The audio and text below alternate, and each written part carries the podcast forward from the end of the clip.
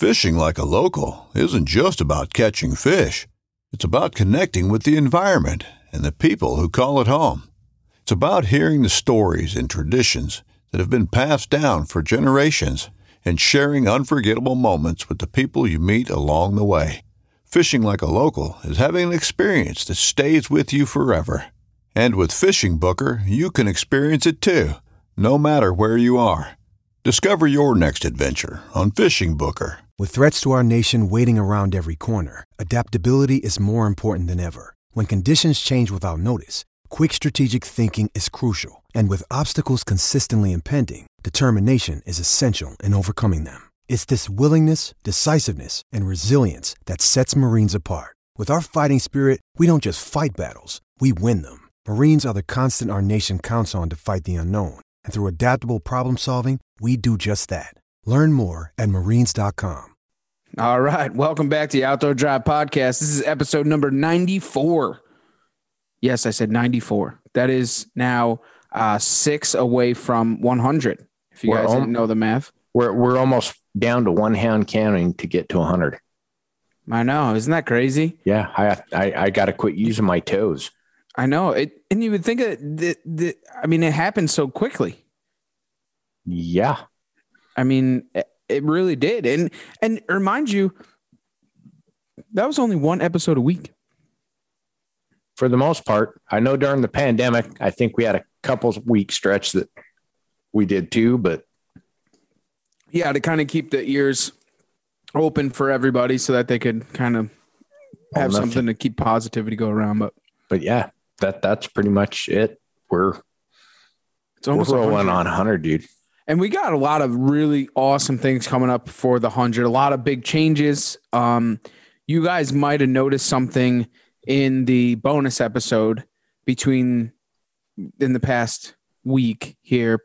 Um, there was something that kind of changed already. So um, give us your thoughts on it. We'd like to hear kind of, I mean, what do you say, Steve? Like, we, we want to hear back what you think of the, the change, the start of the change, because that's kind of like the start I- of the twist of everything. Yeah, and, and at this point, that's kind of why we threw it in there. One, it was a special episode, but at the same time, it was a, a perfect situation to take a test change and throw it out there and see what kind of feedback we get on it so we can make some tweaks and adjustments and fine tuning.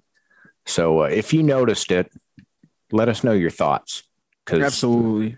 We're still fine tuning. It's not going to be finalized till 100, but really want to see what you guys thought. It's something that we've been building towards and wanted to make for a little while. And it's been fun. I ain't going to lie. There's a ton of huge, big changes. A lot of cool things coming out, coming out. Um, we have the opportunity to work with a couple different people. You'll be able to hear a podcast in a a different place. Um, there's a new platform that we're working with right now to kind of get things going. So kind of cool, kind of new, um, a little bit different. Um, there's going to be.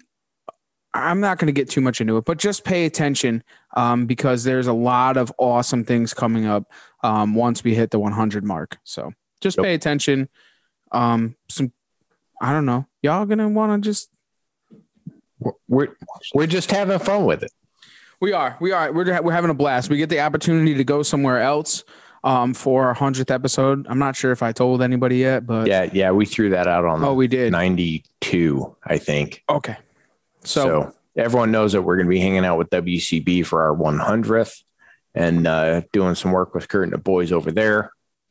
we did just do some work with our buddy over at, um, at Combination Creative, Jordan Johnson. So you can kind of see what he's got going on for us. Um, huge thank, thanks to him. If anybody needs, you know, a facelift on any any of their um, projects that they're doing, uh, their social media, um, whether you, what, no matter what you do, um, he'll give you a facelift. Uh, website. Uh, he makes music, videos, um, t-shirts, hats, logos, you name it, he does it. So go and check him out. Combination Creative, Jordan Johnson. Um, can't thank him enough for what he does for us. So huge thanks to him. So, But, um, so what did we work with Jordan on? Um, nothing, nothing, not a thing. Nothing. Okay. Nope. All right. Nope. No, they're gonna have. We can't just let it all out. All right. Fair enough. I mean, I can let it out, but we No, just no, can't tell them how they can get it. Don't don't let them out. Okay. Just just, just kind of leave it in the box. Okay. For sure. and- we'll just leave it in the box. They'll have to do their thing to get it. That's right. That's the way to do it. But no, hey, you know something kind of funny is so I I got the opportunity to finally sit in the latitude saddle in the air. I told you. I told you. Whoo. Game changer. Dude, my back instantly went from, oh no, deer season and all day sits in the rudder coming to deer season and all day sits are coming. It's kind of crazy because like you're kind of looking for those pinch points and those problems and the issues that you normally have in a regular saddle and they totally go away. Dude, this thing is literally out of the box, ready to hunt, no customization needed. Throw it on, climb up the tree, hook in, you're ready to rock. So what I did was I ended up buying a dump pouch from them because I run a dump pouch. And I ended up buying um they have um clips that go on to their saddle to like hang stuff off of or whatever because my style of doing it with my Shikar sticks from out on the limb, I take them and they have a loop on them and I so I put them on my saddle while I'm climbing. So I have one in my hand and then three are on my saddle and then I climb myself up the tree. I get up to the tree. I take my linesman off and I have my tethered up there. And then inside of my back from big whitetails, um, I have my bow hanger and everything, and it's inside of my saddle. My saddle weighs less with all of my gear on it than any other saddle that I've hunted out of. Oh yeah, and that's that's a big part of what I threw in is in the intro or the uh, the review video is just the sheer weight of this thing is insane. I couldn't On top of attachments. and not even so and obviously it was a dry run right so i walked into where my stand would be in one of my spots because i wanted to get my sticks out of there and because i had a preset in there so i literally put on my saddle like i would from when i hunt to the tree stand where or to my preset where i'm going to hunt climbed up there set in unset took down all my stuff and then walked out did you know that there wasn't one time from the walk in to my preset where I had to pull up my pants? That speaks for itself, dude. Because I've never had a saddle that didn't happen.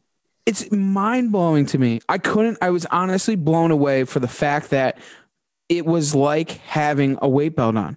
It didn't move, didn't go nowhere. It stayed tight. It didn't fall off, didn't slip, didn't, not, it was insane. Insane. I totally mind blown. I couldn't even fathom that that just happened to me. I literally walked around in the woods for probably 45 minutes and literally nothing happened. Yeah. It might it was just like it was there. And that was with it with it had all my gear inside the dump pouch. And I, that my they're always falling off of me at that point. See, and that that was the one only concern I had with this saddle was okay, it's a very thin rope belt. Thinking, okay, it's going to cut into you. It's going to, you know, it's like having a rope wrapped around you. But the way they built it, the webbing and everything that it runs through, it takes all that pressure off so it doesn't cut into you. You can move that Prusik knot from the left side, the right side into the middle, wherever it's comfortable for you while you're Right. walking, as well as in the tree. I mean, it's just a work of art, literally. No pressure points. You don't have the the stack from the webbing where it's all sewn together that creates pressure points when you're sitting. I mean, they built this thing like a tank. It's rock solid. Insanity. I couldn't believe it. I'm I can't wait until deer season. It's gonna make everything so much better for us. Oh, it really is. Definitely, dude. So if you guys want to check him out, if you want to check out Steven's review, go to the YouTube side. Um, he's got a nice review page on there. I know you guys have heard this a million and one times, but for you guys that are living in the rocks and don't listen well, you can go on YouTube and kind of tune in over there and check that thing out. Uh, otherwise, if you guys are already sold, go to latitudeoutdoors.com and get yours before there is no more. Um, and you you want to be practicing with these things. There's no question about it. Get up there, pr- try it out. I mean, yeah, I'm a saddle hunter. I've been in a million and one saddles in a million different situations, but I still I'm up in there trying it out. You know, Oh, you gotta make sure it's perfect. When you take months off, man, the most important thing is this time of year, you need to go out and get these things in a tree and get comfortable, get your method mm-hmm. down, get everything smooth. So that way, when season comes around, you're not fiddling and farting around trying to make sure things work. You're not dealing with dumb stuff. You just day one, you've got a method and you're comfortable. It's it's funny that you bring that up because m- me growing up, it was always grab your bow two weeks before, three weeks before season, shoot your bow, make sure it's on target, get yourself situated, go check your stands or whatever the case may be, get your climber ready. You know, wash. You know, I was always doing that a couple weeks before season, and when I became, I mean, what's that? The five P's. Yeah, is that what they call the five P's? And I mean, that's that's literally now I try and prep myself all year long. I don't want to be that guy because like opening day comes and then you're stumbling around for everything. So go and practice with your stuff. Shoot your broadheads, shoot your bows. It's so important. Shoot your gun, sight in your stuff. It's it's very important. It's very important. You should be familiar and ready to go. Oops, sorry. What you got there? Um, I just can't put this thing down. Well, it's a work of art. It is. It's gorgeous. It's uh Nor'easter's outdoor series ground tube. I can't get over that thing. I know they're so cool. They are so cool, and he keeps coming out with more and doing different things. But there is some still for sale at nor'eastergamecalls.com. You can get yours now. Uh, it is the elder burl. It's dyed elder burl wood, box elder burl wood with the Hungarian rosewood tubes. So go and check him out, nor'eastergamecalls.com. He's got a ton of stuff on there. You're not going to want to miss out on it. It's another thing you want to practice with. Just calling, making sure that you got the right tone, the right thing going on. It's that's an important thing to do before uh before the season comes. Uh, also, no uh, G- Gator Outdoors. They are outfitting the working class for your ass. That's not really part of it. Just outfitting the working class. um, go and check them out. They are an apparel company. Then they work with True Timber also, which I am. That's one thing I am looking forward to this season is my True Timber camo. Like I, it's the price point is incredible. I'm actually wearing the pants right now, my turkey pants. I wore those into the woods today just so I didn't get all eaten up.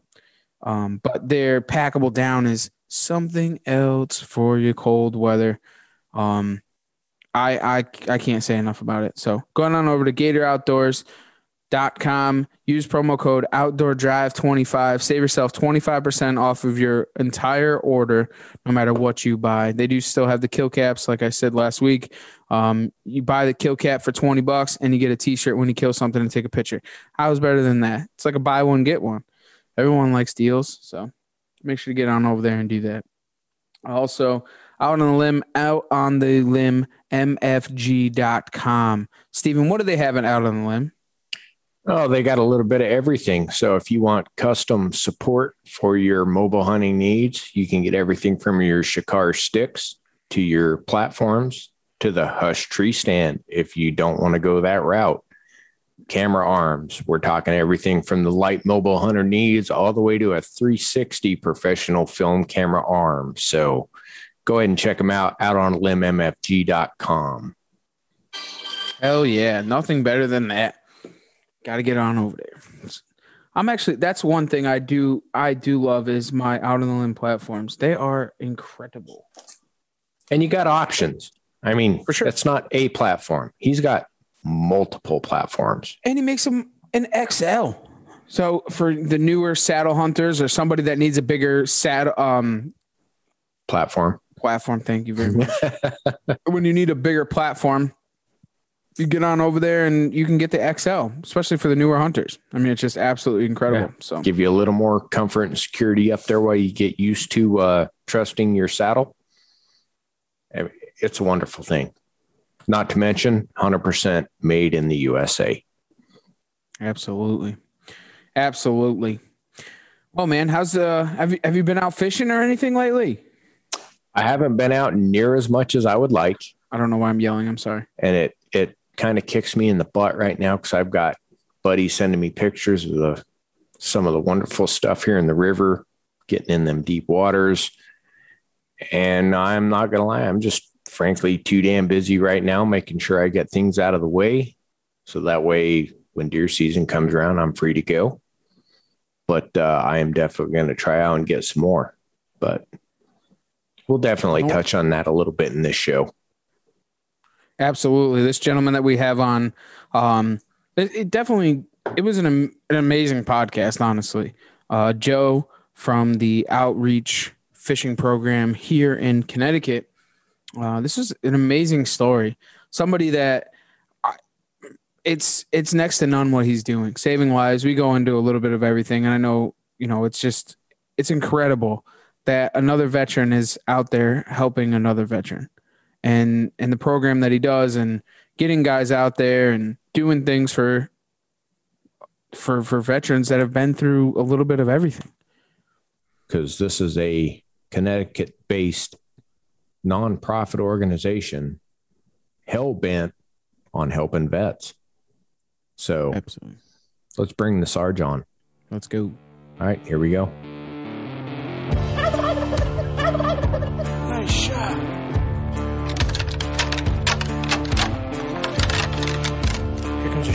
Shooter. Big buck.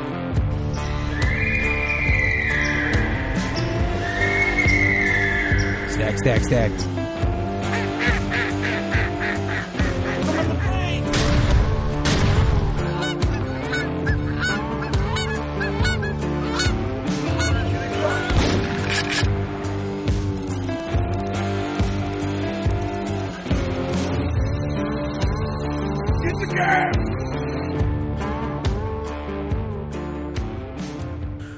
We're back on the phone from Joe from Outreach Fishing. How you doing, Joe? I'm doing well. Thank you guys very much for having me on. I really appreciate this. Absolutely, man. We we appreciate you coming on and, and doing it and taking the time. I know you're a busy man, got a lot of a lot of things going on, so it takes a little bit to spend time with us hooligans. Not a problem. Not a problem at all.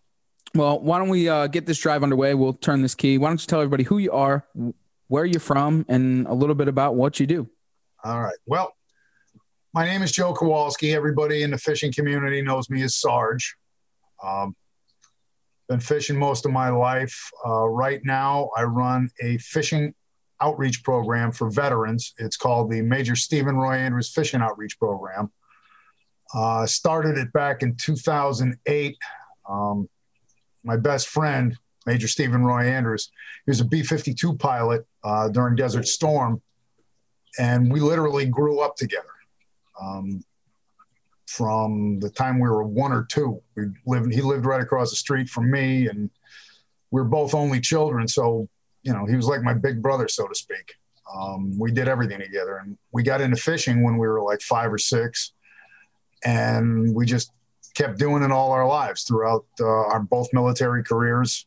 Uh, he went in the Air Force, made that unfortunate mistake. I went in the correct service, of course, called the Marine Corps, and uh, managed to get stationed close to each other a couple times when I was out in California. He was out in, uh, oh God, I can't remember the name of the base, but it's up 29 Palms.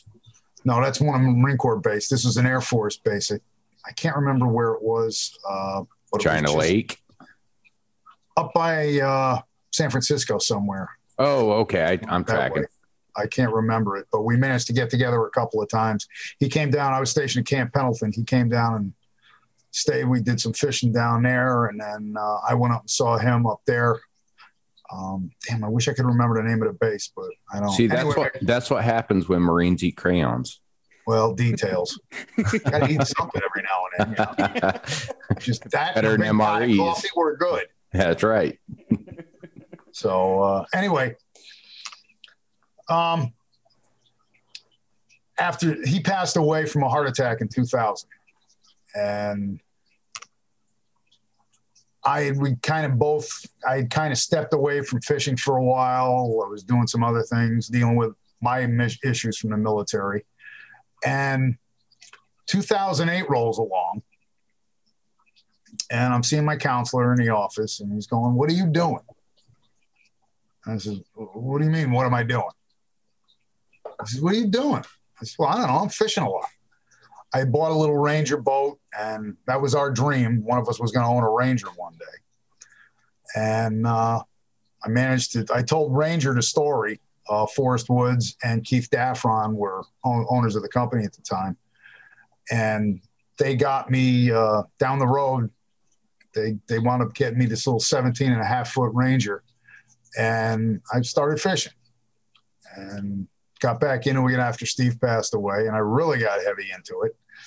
Um, 2006 came along and ESPN had this commercial on TV. If you love fishing, if you love to ride motorcycles, well, I'm watching my fishing shows on a Saturday morning. My wife looks at me and goes, Well, duh.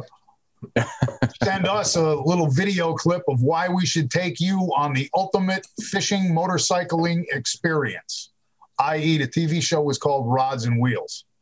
Uh, I got paired up with this attorney from Tulsa, Oklahoma, by the name of Brad Beasley, who's we're to this day still good friends. And uh, poof, I got instant notoriety in the fishing world because of that show. And because of that show, um, around 2008 rolled along, and I was, like I said, I was sitting in my counselor's office. He "Well, you," I said, "Well, I'm fishing a lot." He says, "You need to do more of that." And I'm like, "Are you, are you out of your mind?" Anyway, a couple days later, I'm out on the water and I'm fishing around and looking at nice, calm, relaxing, peaceful. And light bulb came on. All of a sudden, I went to myself, you know, he's right.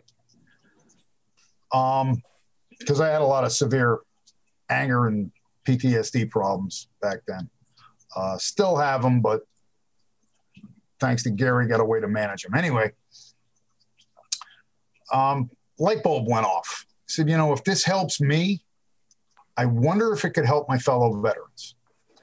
So at that point, I became obsessed. I started doing some research and I checked out a, a, couple of programs that are around here, but most of them deal with charter boats and going out for a day. And there's nothing wrong with that, that, that they're all great. You know, they take the guys out for a day, catch fish, have a ball, bring them back, and, and it's cool. But I looked at it and I went, well, at the end of the day, what do they have? They got a great memory. And again, nothing wrong with that. And I thought to myself, you know, I wonder if I could ask some of these companies for some rods, some tackle, some tackle bags, put together a little tackle pack for them, take them out on the water for a day, teach them how to use all this stuff, give them some knowledge on how to find fish and what to look for the what I call fishing factors that are up on my website. And I've had a little help putting that together from all guys like Mark Zona, uh, Hank Parker, Skeet Reese, Bobby and Chris Lane, all top fishermen, Edwin Evers, uh, Zell Rowland, um, you know, other guys like that that have all helped me out putting this this little package together. Uh, Jason Quinn. Um, and it's basically the eight fact eight fishing factors you look for when you go fishing. Anyway, um, decided to put all this together, and I became a 501c3 nonprofit. I asked Steve's mom; she was still alive at the time. She's the one that kind of gave me a whole bunch of money to get this thing started. And ever since then, um, I've developed all these sponsors that have given me the rods, the reel, the line, the tackle, the baits, everything. And it's like a one on one fishing lesson with me for the day. I take the guys out, uh, teach them how to use all the equipment, give them all the information about where to look for fish, how to find fish. And it's a great day. But now at the end of the day, they've got the knowledge, they've got the equipment, and they can give themselves what I call therapy anytime anytime they need to. So it kind of works out real well. And uh, that's pretty much in a, it in a nutshell. I've been doing this now for since 2008. I think it's 14, 15 years. I've taken out roughly 340 vets men, women, old vets, young vets, guys from World War II, Korea, Vietnam, the present conflicts, the, my era, Desert Storm, the Cold War. That's awesome. I think that's absolutely incredible. How do you come come about finding the veterans to take out on this program? most of them come from there's up here in Connecticut, we've got three um, veterans hospitals. There's the Rocky Hill Vets Home, West Haven VA, and the Newington VA. And every April or so, I end of March, beginning of April, I put up flyers in those facilities, along with the I think there's four or five vet centers throughout the state of Connecticut. They go out, um, so the phone starts ringing. That's awesome. And, and what you know, what made you like really want to dive into just working with the people from from those from those places? 2011, I went to a what really got me going with this thing.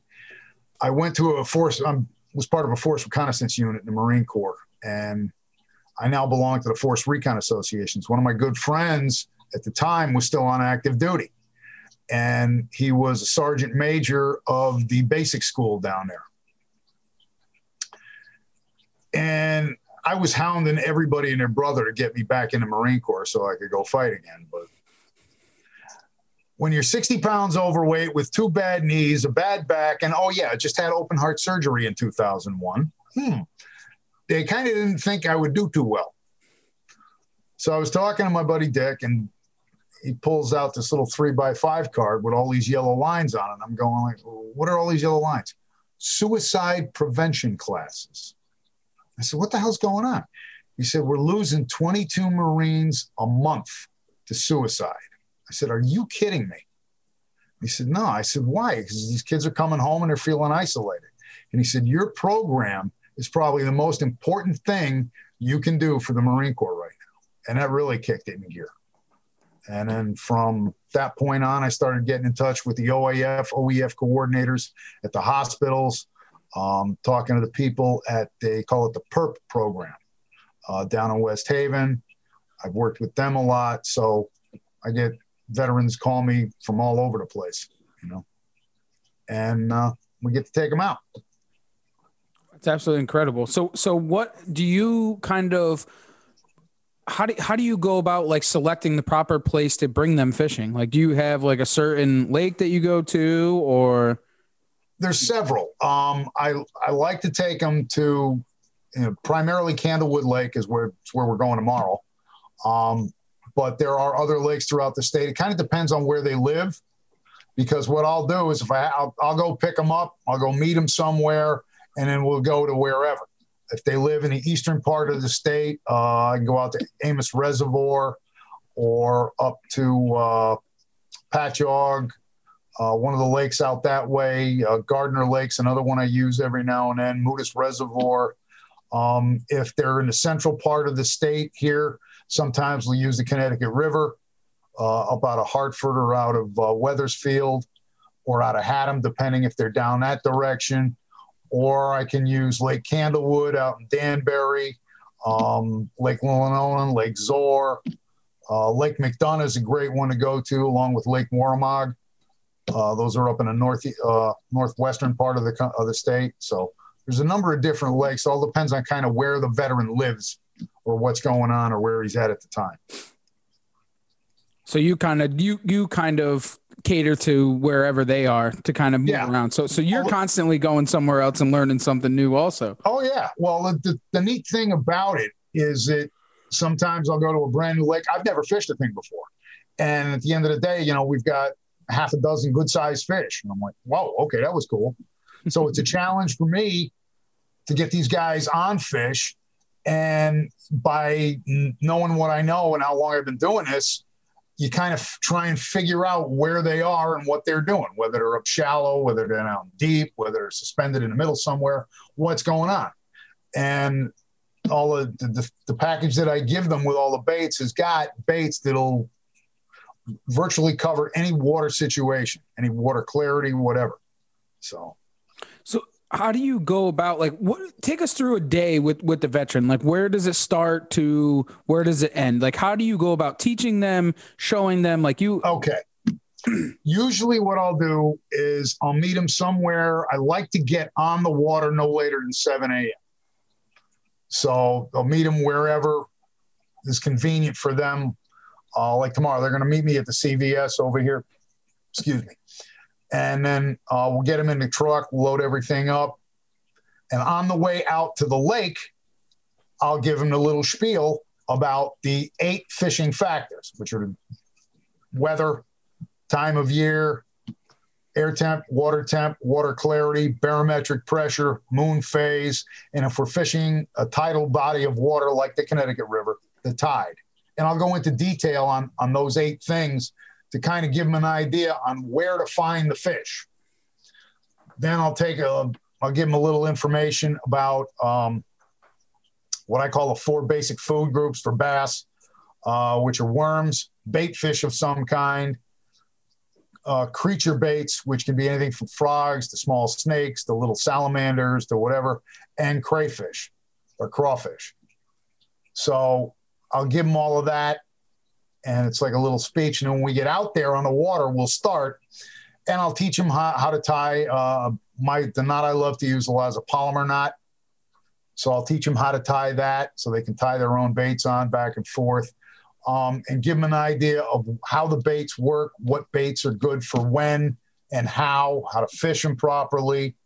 Uh, we'll spend all day doing that. We'll take a break for lunch for a little while and kind of recap what we've done during the morning and then spend a couple a couple more hours usually i call it at around 3 3.30 in the afternoon depending on you know what we're doing whether we're catching stuff or whether we're not and kind of give them an idea and explain to them how we're get, catching these fish. Why are they biting at this time of year? You know, what's going on? Gotcha. So I want to step back real quick. Uh, what sure. species are you targeting? Most of the time, it's largemouth or smallmouth bass. But gotcha. as long as they catch something, you know, if they perch, crappie, Candlewood Lake has got some serious crappie. They're like three or four pounds. These things are gotcha. Huge. So yeah, you know, as long as they catch something, that's that's my main goal is to get let them get some. awesome. No, that's definitely cool. And and why why did you choose largemouth? Like what was what was the attraction to largemouth? Is that your fishing? Largemouth and smallmouth bass are what I started, you know, working on when, mm-hmm. when Steve and I were kids. That's what we fished for. Uh, I got into trout for a while, but I don't know, trout I, have tied my own flies and did all that stuff for a little while, but I just I like fishing for bass better. It's a lot. It's, for me, it's more challenging. Absolutely. I, I I guess if you if you think so, no. yeah. Oh, it can be. You know, there's been days you go out there and you come back without even having a bite, and it's like, oh, what did I? You know, I come back home, I start beating myself up. What did I do wrong? What did I miss? What did I forget? What should I have done? What should I not have done? Mm-hmm. what should we have tried? that kind of thing. So, it happens once in a while. So in the dog days of the summer, like what kind of techniques do you do to keep them biting? During the summer, it's a lot of flipping weeds. They're they're in the weeds. So it's you know 65 pound braid, eight foot flipping stick, you know, ounce and a quarter weight. Drop it in there, get it through the weeds, get it down to the bottom, and hopefully you get one or 2 mm-hmm. um, with the guys, we try and concentrate on the outside or the inside edges. Uh, in the morning, top water, is good. Um, those are the techniques. Drop shot. If you know if they're down deep, mm-hmm. if we find some down deep, we'll, we'll give a drop shot a try. Um, I have a system that I, I, what I try and do is I try and start from depending on the time of the year, from either shallow to deep or deep to shallow, depending on where we're going. Like right now, depending and it all depends on the water temperature. You know, if the water temperatures tomorrow, they should be somewhere in the 70s. Hopefully, they're not up into the 80s and 90s yet, because that's when they're going to be buried in the weeds. Um, it's a lot cooler for them underneath a weed bed or in uh, under lily pads, under boat docks is a good place to look for fish during the summertime. They just or down deep, just to stay cool. Yeah, yeah. They they, they like they prefer temperatures between 55, 50 to 55 to 70 to 75. You know, and what I tell the guys is, you know, how do you feel when it's cold out? You feel like doing anything? No. Same thing mm-hmm. with a mm-hmm. fish. You don't want it, it's going to kind of tell me what kind of presentation I'm going to use. Am I going to use a slow moving bait or a fast moving bait? If it's set, you know, 70, 75, 80, when it gets real hot outside, again, you feel like doing anything? No. Same thing with a fish. So they're going to, uh, uh, might use a slower moving bait during the middle of the summer when it's 90, 95 with 100% humidity out, you know? Absolutely. No, it makes absolute sense. Yeah. So I want to reel it back. that's funny. Reel it back. I see what Uh, you did there. Um, I want to I want to talk a little bit about the show, the the reels and wheels. Oh, Um, it's called, it was called Rods and, I did two of them. It was called Rods and Wheels. Um, like I said, I was sitting home on a Saturday morning, having my coffee, watching all the fishing shows. And a matter of fact, it was just after Jerry McKinnis' show, The Fishing Hole, this commercial comes on. And it was from ESPN. It said, if you love to ride motorcycles, if you love to go fishing, send us a 10 minute video resume as to why we should take you on the ultimate fishing vacation experience. Uh, my wife looks at me and goes, Well, duh. You know, I after I got out of Marine Corps, I went to uh, MMI. I was a Harley mechanic for years. Oh, okay. Built, uh, built. I, I got lucky. I worked for a company in California. We built the 1993 Easy Rider calendar bike called Fatal Attraction. Wow, it's that's on my amazing. website. You can see it. That's so cool. That's so But- awesome. I've So- been riding bikes most of my life as well. What's better than that? Harleys and and fishing. That's it. Doesn't get better than that. So what exactly what was the show about and like what are some of the things that you did and how long did it Well- how long were you there? Like what it, it, we filmed it in about um, almost two months. Um, back, this was back in 2006, and it was called Rods and Wheels. Um, and the idea was to pair me up with a guy, Brad uh, Beasley. He's an attorney down in Tulsa. They called him the boutique business attorney, and they called me the crusty old biker veteran. You know. And it was kind of the first time we'd met and it was the two of us becoming friends riding through the southeastern part of the country. We started in New Orleans, worked our way up through Mississippi, uh, over to Georgia, up through South Carolina, North Carolina, down into Florida, and all the way out to uh, Key West. And we rode the bikes. And we'd ride a couple hundred miles from one fit. They had spots set up where we were going to go fishing how we got there, that was up to us. The whole the whole TV crew with us, you know, they're in the motor home behind us. They're thinking, oh yeah, we're gonna get up on the highway and go. Uh-uh. Back roads the whole way. And it was beautiful. what made you Uh, choose the back roads? Just because of the scenery? Yeah, just because I, I, I never really had gone through the South before, you know, other than being stationed at Camp Lejeune and, and that kind of thing. So I kind of wanted to wander around a little bit and see some of these places. So we went up through uh, Smoky Mountains. We went into the, uh, God, what the hell was the name of that thing? Um, it was Jefferson Davis, Stonewall Jackson, and I think it was Robert E. Lee. They have on like it's it's almost like Mount Rushmore, but it's down south, Right. um, around by Asheville. I can't remember the name of what they called Yep. it, but it was it was beautiful, and we rode up through there. Uh, and we did all kinds of fishing too. It wasn't just for bass. We went to one of my favorite lakes, of course, which is Lake Guntersville, um, and we fished for bass there. But we also went to uh, up by Asheville. There is a trout river there, three, four pound brown trout. We had a ball. Uh, we did some saltwater fishing down in Florida. We went out. Uh, we went out to Lake Okeechobee, which was another one of my hot spots. Um, that one was kind of special because I got to see Steve's mom, and I got to see Steve where his gravesite was, and that was real special for me because he's Wow, buried down in Florida. Totally amazing. I bet you that was a that was a tough one for you, I bet. It was a bit of a tough episode, yeah. Um, I wanted to take a, a ride over while they were doing some other film work, and the guy said, "No, we want to film this." And I said, "Well, okay, but I'm not responsible because I didn't know how I was going to deal with it." And they did it right. disclaimer. Yes. Yeah, they did it right. Good. Um,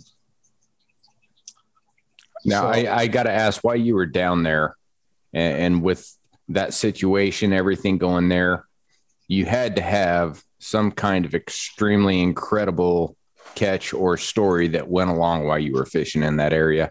It Oh, never, it always happens. So what's yours? we're at Lake Okeechobee. I'm on the front of the boat. Well, normally I'm used to sitting there because my I've got real bad knees, so I have to sit down in a chair. So all he had was a little, uh, like a little pad. You know, Yep. Um, I can't remember, like a lean pad or something like that. Bicycle seat. Gotcha. So I felt the bite and I go to set the hook.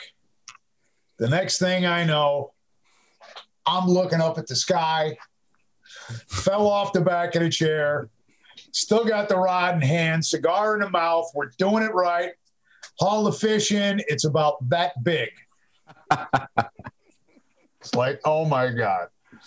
And mm. we had a we had a fish count. You know, we were keeping our usual bet between Brad and myself was first fish, biggest fish, and most fish. Well, I was very happy for Brad because he wound up catching a seven. I caught a six and a half, I think, largemouth. And a little bit later on, he caught a seven one. And he was, the look on his face was just like Yep. Unbelievable. So that was worth it for me to see him catch uh, because he was primarily a trout fisherman. That's what he showed when we went trout fishing. And you know, I'm sitting there with the trout rod with half of the thing stuck up in a tree somewhere. And, and you know what that all boils down to, right? That that was Steve up above going, I'm gonna get you one more time. Oh yeah. Oh yeah. He's I have his mother um, before she passed away gave me his flag and I have his flight helmet and most importantly I have one of his fl- his last flight scarf Gotcha. and that's in my pocket every time I go fishing. Very nice. It's amazing. It's it's it's it's so cool to hear that you know his his legacy lives on with you. Honestly, Oh, yeah. I mean, it's. I mean, you can see a lot of them. Uh, the listeners can't see it, but on on your left shoulder is is the on your jersey is the Air Force. Um, Even being a Marine, you have the Air Force on you, and that's in the In loving memory of. Major Stephen Roy Andrews, Mhm. U.S. Air Force. That's incredible.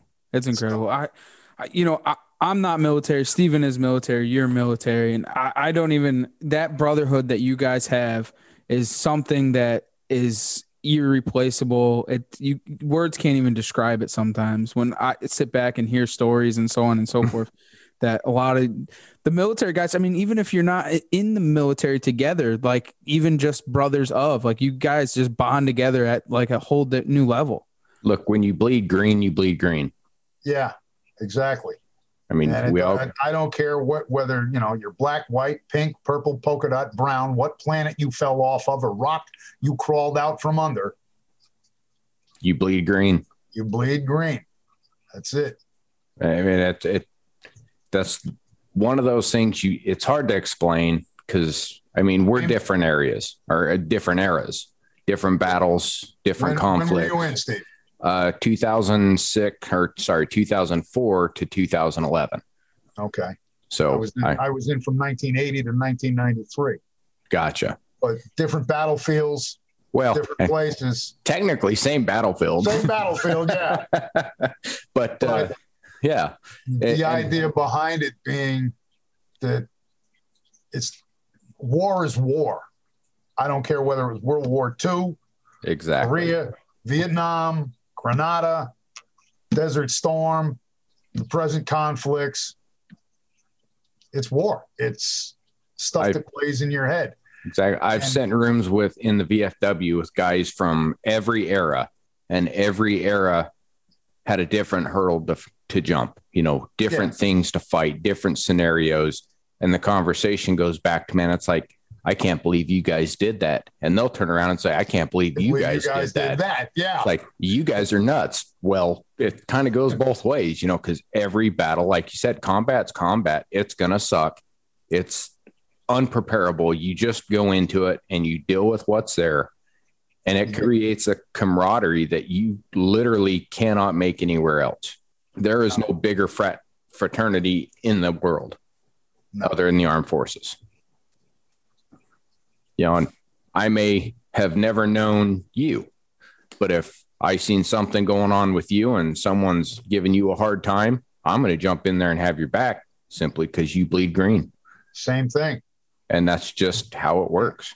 This is exactly what I'm talking about. Well, here's here's the scoop. A long time ago, when I was a young lance corporal, we were on an op, and one of the guys screwed up his leg, and we're trying to splint them up, get everything getting. Gunny Knowles came over to me, and Gunny looked at me and he said, "Way to go there, Lance Corporal. We take care of our own." And I never forgot that, and that's one of the other reasons for this program. Um, when everybody's telling me about all these young kids coming home and trying to commit suicide and everything. No, uh uh-uh. uh Not after what they've been through. I want to help in any way, size, shape, or form I can. And the program I've developed seems to be the ticket to do it. Oh, yeah. It goes a long ways.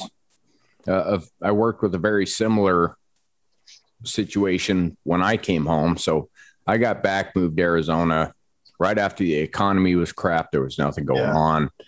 And I ended up moving out here to Virginia and got linked up with an organization that took vets hunting. Well, I grew up hunting out west. You know, yeah. it's a different ball game than oh, yeah. here in the east. I was stationed out in Montana for a while, so I know what. Yeah, that like it's a whole different world from what oh, it is yeah. out here on the East Coast. And this organization kind of took me under their wing, took me out on some hunts, kind of showed me this is how you do it. This is how properties work, private, public, all of this crap that doesn't exist out west. You know, you can't leave this property line, etc. And that's really what kind of brought me around and helped me get over some of the crap I was dealing with. Mm.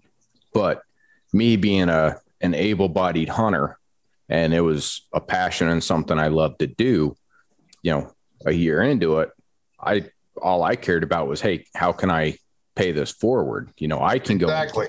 I can do this. I don't need a guide.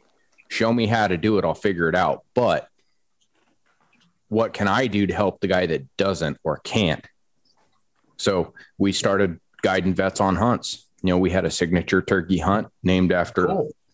Lance Corporal Chase Savage. He was a, a double amputee. And uh, that was our signature hunt every spring as we'd bring in guys from all over the country take them turkey hunting and kind of teach them how to do it here's some calls let's teach you how to use them try to get them a bird we'd do some deer hunts we'd go up north and do some deer drives you know anything to get these guys out of their heads and into the woods is kind of how we looked at it and it's the same thing you're getting them out of their heads and onto the water exactly and there's something about there's something about being on the water. I don't know. It's got some kind of a calming or whatever effect you want to call it, and it works. Oh, absolutely. You know, you get out there. The only thing that gets me, Ben, is jet skis. you're not lying. no, oh, you're not lying.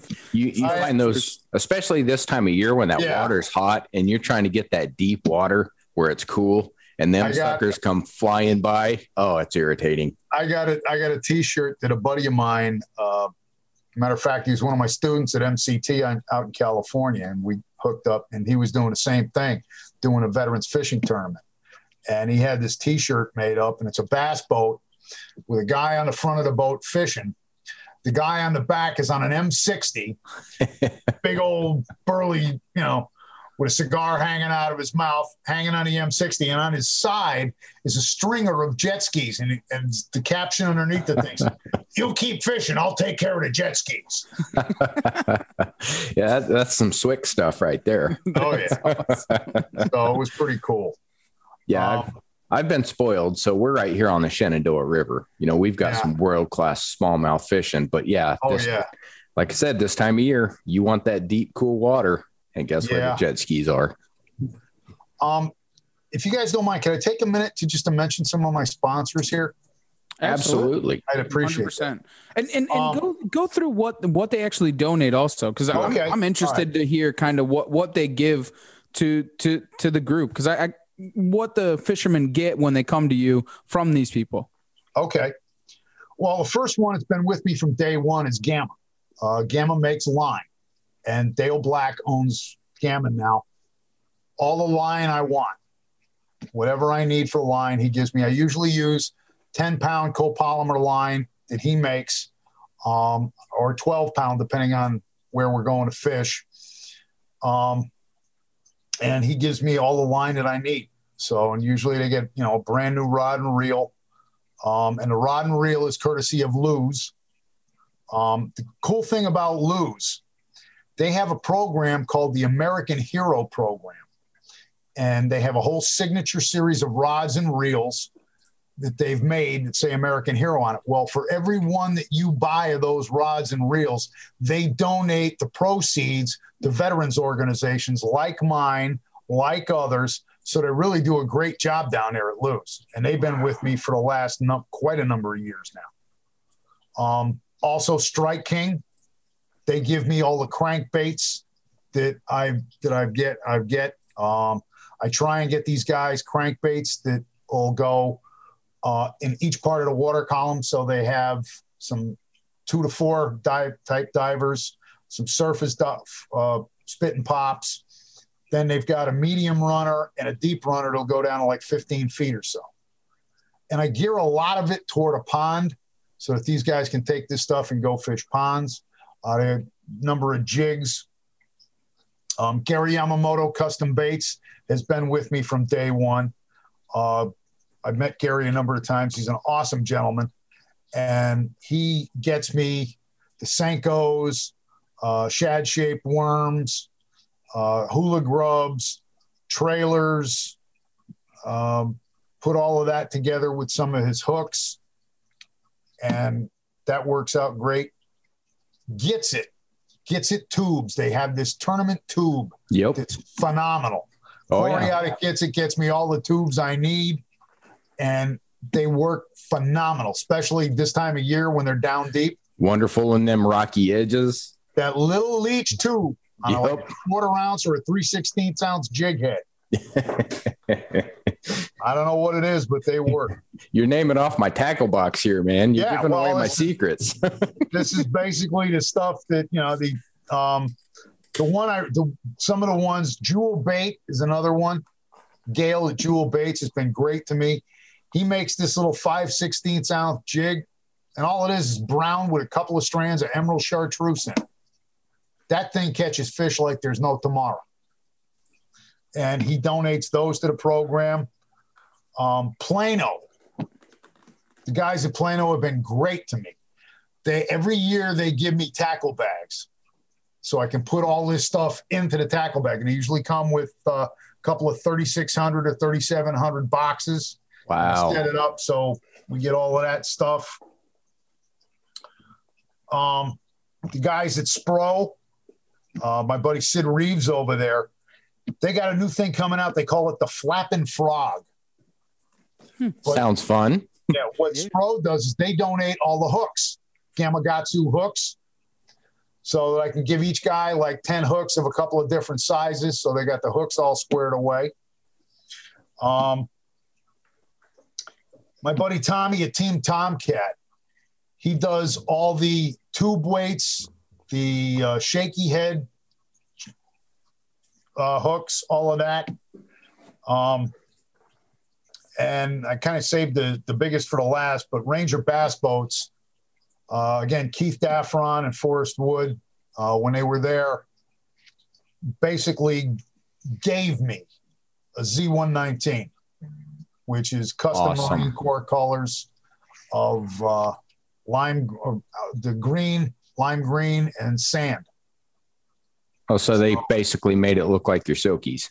Yeah. and the uh, then we had Tom Reynolds at Reynolds Garage and Marine out here. Tommy, I can't thank him enough. He put the boat on his bill. Wow. Wow. That's and incredible. That's incredible. You know, so I basically got a boat with everything on it, and and guys at Humminbird Talon in Minn Kota gave me all the electronics and a trolling motor and a Talon. Wow, wonderful. Kimber Just, Austin was out there at the time. Uh, her and Tim Price gave me everything to put well, on so, the boat.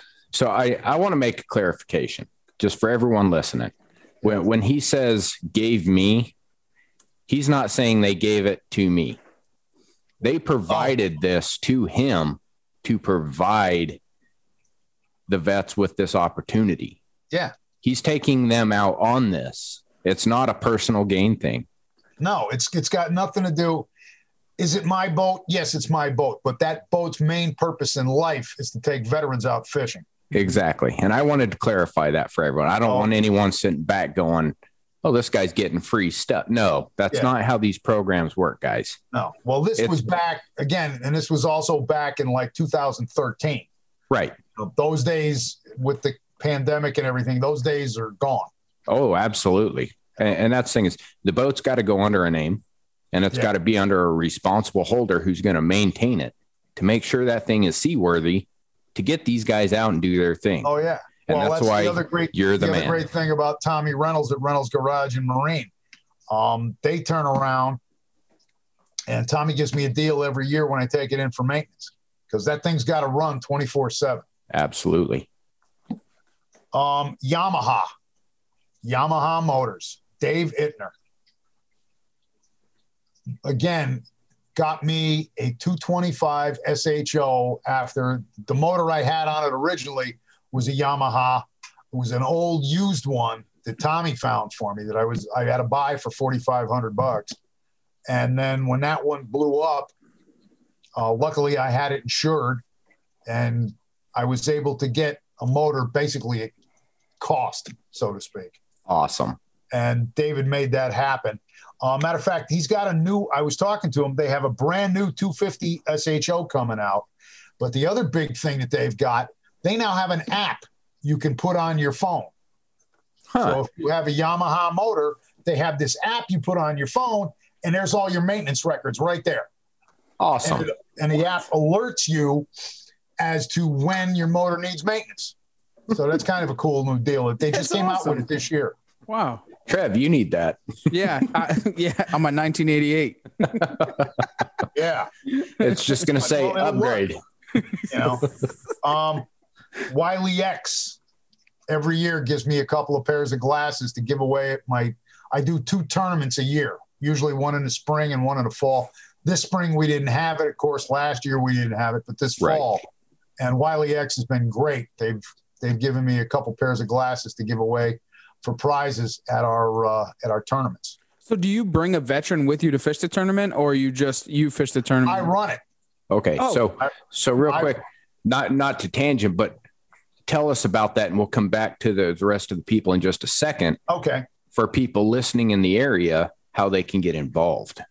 Well, um, a number of years ago, I got involved with Gaylord Hospital over here in Wallingford, Connecticut. Yep. And Gaylord is nationally known as one of the best rehab facilities in the country. Yep.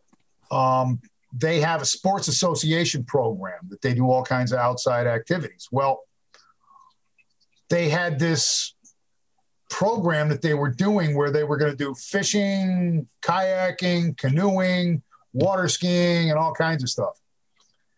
So I said, listen, you know, I got me and a buddy of mine, we can volunteer our boats to take these people fishing. Well, after doing all of that for a couple days, it got so overwhelming that everybody wanted to go fishing.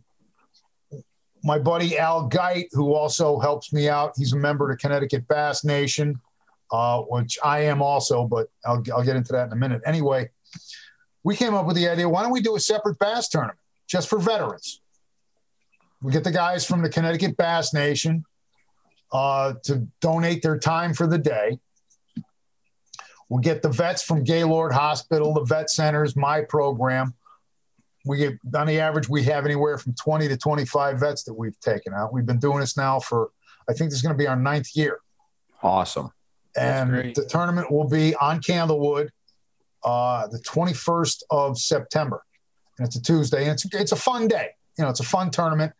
Veterans come out, the guys take them out. It's a one on one gig. They go out, they fish for the day. Um, we start usually eight o'clock and we're done by two. And then we have uh, prizes for first, second, third, and plaques and that kind of thing. And it, it's worked out really well.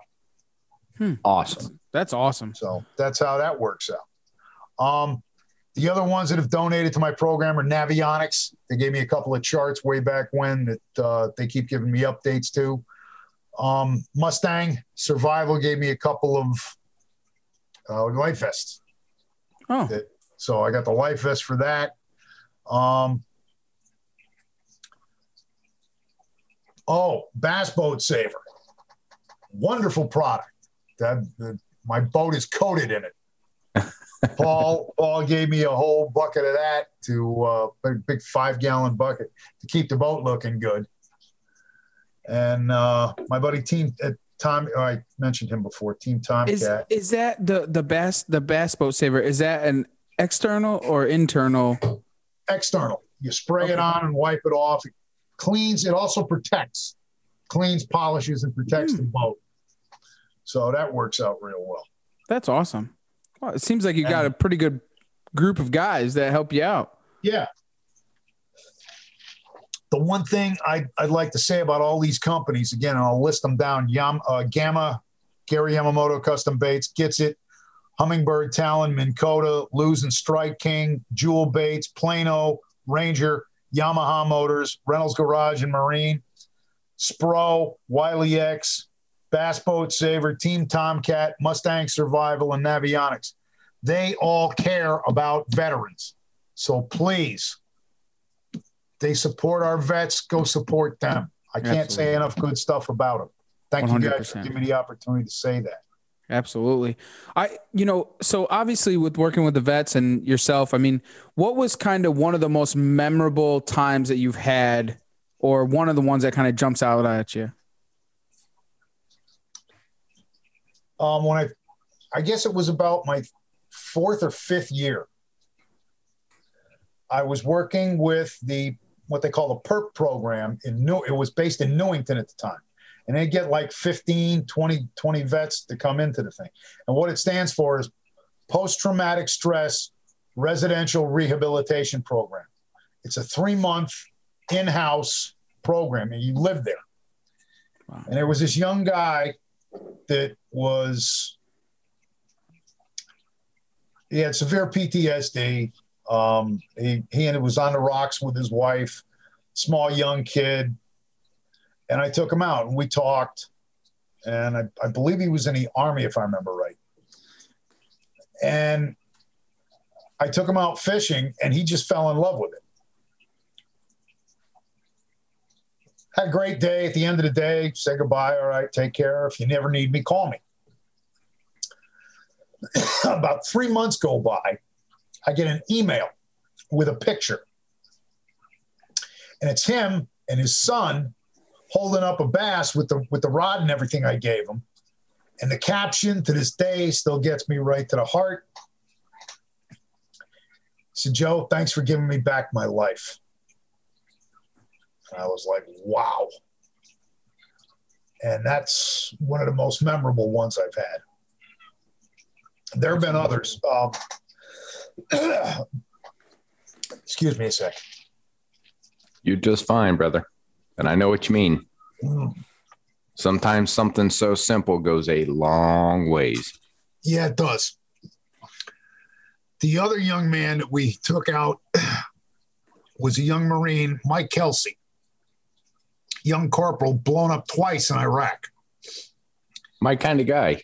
Oh, yeah. And I took him out fishing. And Mike went head over heels. I call him my little brother at this point. And when I pass, hopefully that won't be for a while, but when I do, it's in my will that he gets the boat because he wants to take over the program for me. So Awesome. I'm hoping it will continue. That's incredible. Yeah. So, So you've met some some guys that have became very close friends of yours. oh, yeah. In the meantime, I- it's, know. it's just as good for them as it is for you. It sounds like. it makes me feel like I'm doing something again to help out my Marine Corps and all the services in general. I mean, you know, and I don't care, like I said, whether you're um, old, an older vet, a newer vet, whether you're male, female, whether you're handicapped, disabled, it doesn't matter. Um, matter of fact, one of the other memorable ones I took out, and you guys probably know who he is. Have you ever seen that commercial for uh, the 24 hour medication that blind people take Yep. with the dog? Yep. That's his dog Ranger. That's Mike Malarcy. Okay. When he got the dog, he got the dog from the Fidelco Guide Dog Company up here in Connecticut. Gotcha. And while he was here, I got a phone call from uh, one of the girls that used to work there. She's now uh, on the Channel 30 News, Heidi Voigt. And Heidi called me and said, you know, he's hadn't been fishing since he was a kid. Could you take him out? I said, sure. We went out to Lake Candlewood. And he says, how are we going to do this? So I sat him in the back seat and I said, okay, this is your 12 o'clock. This is your three. That's your six. Here's nine. You throw the bait to the position I tell you. Okay. Remember the little tube I mentioned, the little Gitzit tube? Oh yeah. So he throws the thing out there. Sarge, yeah. What's up, Mike? I'm stuck. And the line starts moving this way. You ain't stuck. Reel it in. Caught a nice two and a half pound smallmouth. Oh, Awesome. And that was cool. I said, don't tell me I can't take a blind person fishing. No, I I know that way. And it, it's such a misconception because everyone goes, he's blind, he can't go do certain things. I will call absolute bullshit every time. Exactly. last fall, I had the opportunity to take a guy up to Maryland right after Hurricane Irene. We were in the tail storm of it, just as it was passing, winds at 30, 40, and sent on a dove field. And I took a blind guy and we shot two doves. Cool. And you tell me a blind guy can't do something? The guy shot Yeah. two doves. Most people that have two eyes can't shoot two doves. it's possible. The right guidance and the right help, they can do anything anyone Oh, else yeah. can do. It works. It's You so know? incredible. So go ahead, Steve. I'm sorry.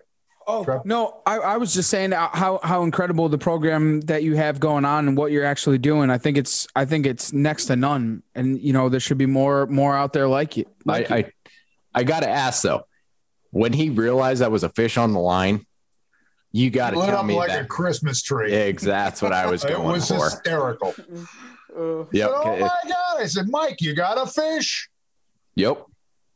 Bring him in. That's it. Yeah, because that's something that those folks they don't think they can get out and do. You know, they don't they don't believe that it's a possibility. And then you get guys like you that'll take them and show them what they're capable of. And that that's life changing. Yeah. It's, I, well, I don't know about life changing, but, you know, a, a, a friend of mine, a guy I met quite a number of years ago. His name is Mad Dog. Um, his real name's Dale Messmer. He had a program called Stop. Um, it's called Straight Talk Outreach Program, where he talks to kids about drugs and stuff at schools. And he had a saying that he told me. He said, "You know, if I can get one to save one kid, I'm just like the vitamin company, one a day." Yep. and I've I'm the same way. You know, if I can if I can do the same thing with veterans, uh, especially with some of these younger kids coming home that are you know wanting to try to commit suicide. Let me introduce you to the sport of fishing. Mhm. Let's see if you like it. You know, one of the things that I've kind of like, you know, sitting in the background, kind of learned from friends that are in the forces and stuff, and hearing kind of stories. We we actually had a something happen to a Marine in the last week, um, and I find a lot of times like, how do you connect with with some of them to get them out? Because a lot of them they don't want to, they don't want the help, or they're not going to reach out when they have a problem. Sometimes I'll hear about something. I'll get a call from a friend, a girlfriend, a wife, a relative. You know, hey, would you take my boyfriend, girlfriend, husband, whatever, out Mhm. fishing? I said, well, tell me what's going on. Well, he's been real distant lately, yada, yada, yada. There What's his number? Let me give him, here's my number. Have him give me a call or I'll give him a call. Yeah. You know, and a lot of times Uh, again, VFWs, the Amer- American Legion, my Marine Corps League, all of that. You know, hey, we got this kid that you need to take out fishing. Okay, done. Yeah, because I I know like you hear you hear the you know the story, especially you know you said the the Marines that commit suicide. Uh, I've, Seth, Captain Seth, the one that I work with, he just lost his best friend that he was at war with, committed suicide, and they didn't even know it. And they talked all the time, and then just one one thing happened, and he he he committed suicide. And Seth was kind of lost because he didn't reach out, or where there could have been something that he could have been able to help him, or so on and so forth. But it just it didn't happen. So it's kind of crazy and, and especially with you know with what you're doing you you can save a lot of lives You know, I wow, thank you. Um, Trev, that kind of hit home here. Um, I guess what I I'm just an old recon sergeant that's you know trying to still look out after his troops. you're doing a hell of a job joe That's all we can hell of a do, job, brother. man That's all we can do. We sit here and do it for them. And if we can influence one impact, that's a good life. keep doing what you're doing man keep doing what you're doing because you're doing it right obviously all the memories that you shared with us they mean something you, you've met some really amazing people you're doing the right thing you know I got lucky um, because of that TV show, and then in 2011, I got approached to do another one, which is what this one says is the American Hero Experience. Oh, oh There yeah you okay go. yep Um, that was I. I went down to New Orleans for the Bassmaster Classic that year. Um, one of my old sponsors, uh, U.S. Reel, brought me down there, and we went to the Classic. And um, Keith was there. Keith used to be the MC for the uh, Bassmaster uh, Elite Series. Um, and he said, Sarge, I got this idea I'm working on. I said, Yeah, what do you need? Well, would you be willing to help us? It involves veterans. I said, Sure. Let me, you know, let me know. Didn't think anything of it. A couple months later, he calls me up and says, Hey, um, we're sending you a plane ticket to Orlando, or that's where Steve is buried, Orlando, Mhm. and his mom's there. So I'm like, Yeah, cool. You know, on one condition.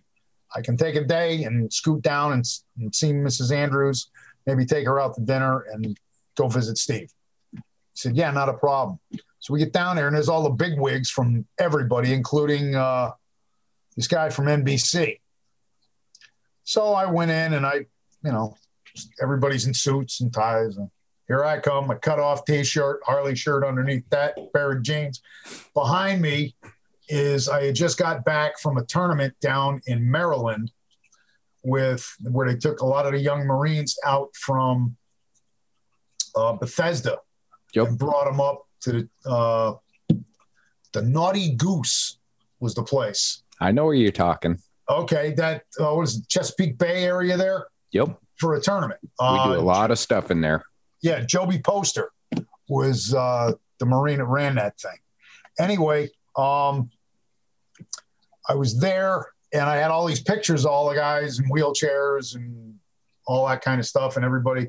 While I'm talking to all these big wigs out, and for the first words out of my mouth to all these heavyweights in the industry is, "Listen, I don't need you to wave your hats. I don't need you to say, oh, poor, poor us. No, no, no, no, no. I need your money and your time. And if you're not willing to give me that, there's the door. Don't let it hit you in the ass on the way out. Hell yes. Well And, you said. know, and Keith and and uh, Jason, the, the two producers of the show, are going like, God, he's on a roll. Let him go. He's on a roll. so I got done with the little speech. I said, I hope I helped you guys out, you know, to get your TV show started and rocking and rolling. So I'm outside having a scotch and a cigar, and out comes Jeff Macaluso from the NBC Sports Network. And he sits down. I had no idea who he was. And we start talking. And he said, That was some pretty potent stuff he said in there. I said, Well, yeah, I meant it. He says, Sarge, I'm going to put their TV show on. And you are? And told me who he was. And, you know, he's the director of programming for the NBC Sports Network at the time. He said, We're going to put this show on TV on one condition. What? You be part of it. Oh, Gotcha. you knew that was coming. Gotcha. And I already had my 15 minutes of fame. I'm done. Right. So that was the condition. I said, okay. So what they came up with was a part of the show that they specifically did for me, which was called Beyond the Experience. Uh, And uh, what I was doing would focus in on groups like myself that are taking veterans out through fishing somehow, some way. And it was pretty cool. And I ran from 2011 to 2013. And along the way, what we were doing was finding veterans. Uh, one example is John Hayes. John was an EOD. He was a gunnery sergeant. Uh, blown up, uh, both his legs, uh, some of his some of his hands. anyway, we wound up building him a house, Awesome. Courtesy of help from the Semper Fi Fund, and we would do that kind of thing. So my part of the Beyond the Experience was while they were out on the water with whoever, I'm in the background, you know, getting everything together, trying to figure out what we're doing, and we highlighted some different uh, groups that were doing stuff with veterans. One was the Irish Water Dogs down in Florida. anyway, that was that that went on for a couple of years, but they surprised me with my own show. And uh, Bobby Lane and I to this day are good buddies. Awesome. Bobby took me out on Lake Toho and we had a ball. that's awesome. We just had a ball. And it was one of the greatest experiences I've had. But the, the people I have found in the fishing industry are genuine, especially the, the fishermen. And these people really give a damn about veterans, which is They what I should. really appreciate. So They should. Well, you know, I got one last question for you, Sarge. okay. What drives you outdoors? I'm I grew up in the 60s. We didn't have the internet. There were three channels on TV, and if the president was speaking, your night was screwed.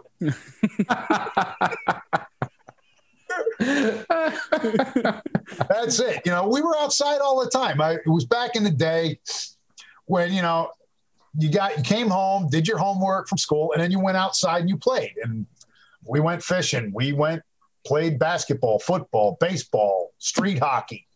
You know, even during the winter, we went out to the ponds, ice skated, played hockey on the ponds. Um, Steve and I, we went fishing. Uh, there's a couple of ponds around the house. We finally got a couple of the old Sears banana bikes, and we'd ride all over town going fishing. When we got older, he got his license before I did. I got the bass boat before he did. Uh, found this little. Uh, I gotta tell- I got to tell this. This is a good story.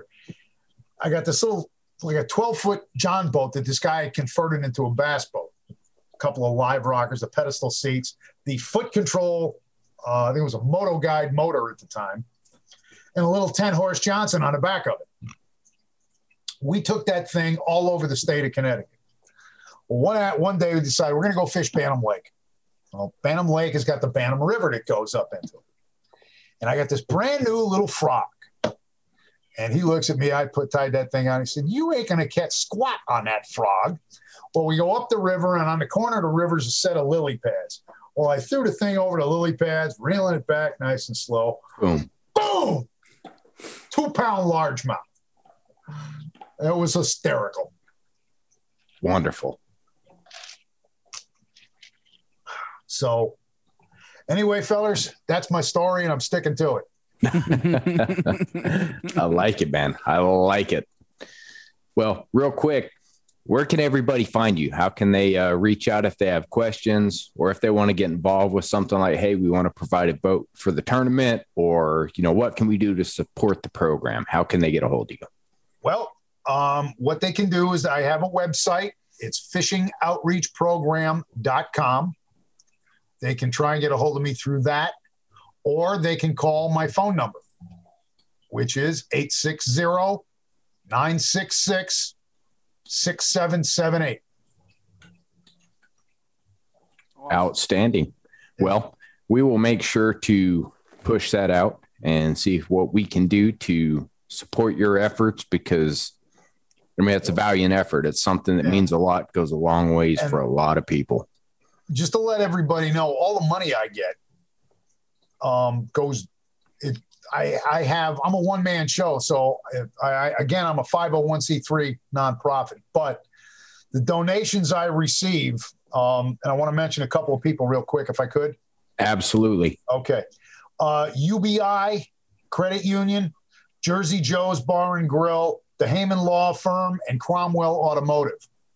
Over the past number of years, uh, I think I'm doing this for my 28th year this year. It's called the Biker Report, which is a service I provide to the biking community in the state of Connecticut.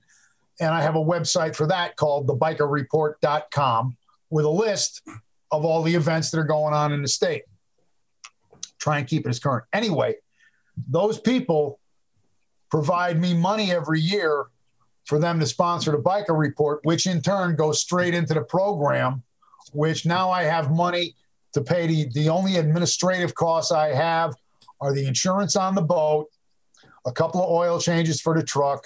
Everything else goes into the 38 gallon gas tank on the boat and the 38 gallon gas tank in the truck. And the boat runs on high test. and it ain't getting any cheaper these It ain't days. get, thank you, uh, Curtis. Well, we won't get into politics. Yeah. I'm with you, brother. I'm with you. we, we all with you. Yeah, I but hear anyway, um, so I figured it out. Depending on the price of gas, it cost me anywhere from a hundred to 120 bucks every time I take a vet out. Yeah. And that's for you know wherever I have to take the truck and the boat to go get them, gas for the boat, that kind of thing. But the only expenses I really have is the insurance and a couple of oil changes and maintenance on the boat. That's it. Awesome. Well, sir, I call that money well spent. That $120 may just change a life. So, the way I look at it's like this. You you know, you give a man a fish, he eats for a day. You teach a man to fish, he eats for a lifetime. yes, sir. You can donate to any other program out there on the planet, but you donate to mine, and I'm going to give a veteran therapy for the rest of his life. That's right. And it, like I said, it goes a long ways, and there's really no better way to give back. And you hear that a lot. How can we, what can we do? How can we give back? What can we do to support, you know, both our current and our past troops? This is one incredible way that you can do exactly that and help change a life, help save a life. So I strongly urge all the listeners out there to look these things up. The links are going to be in the descriptions. We will have everything below. Make sure you do this. This is the kind of stuff that goes much further than clicking a subscribe button or liking someone or buying a product. This is the life we're talking about. So follow along, jump in there, do everything you do to support the Sarge here and his hard work and effort. And uh, guys, take this to heart. And with that being said, thanks for taking the ride right here on the Outdoor Drive.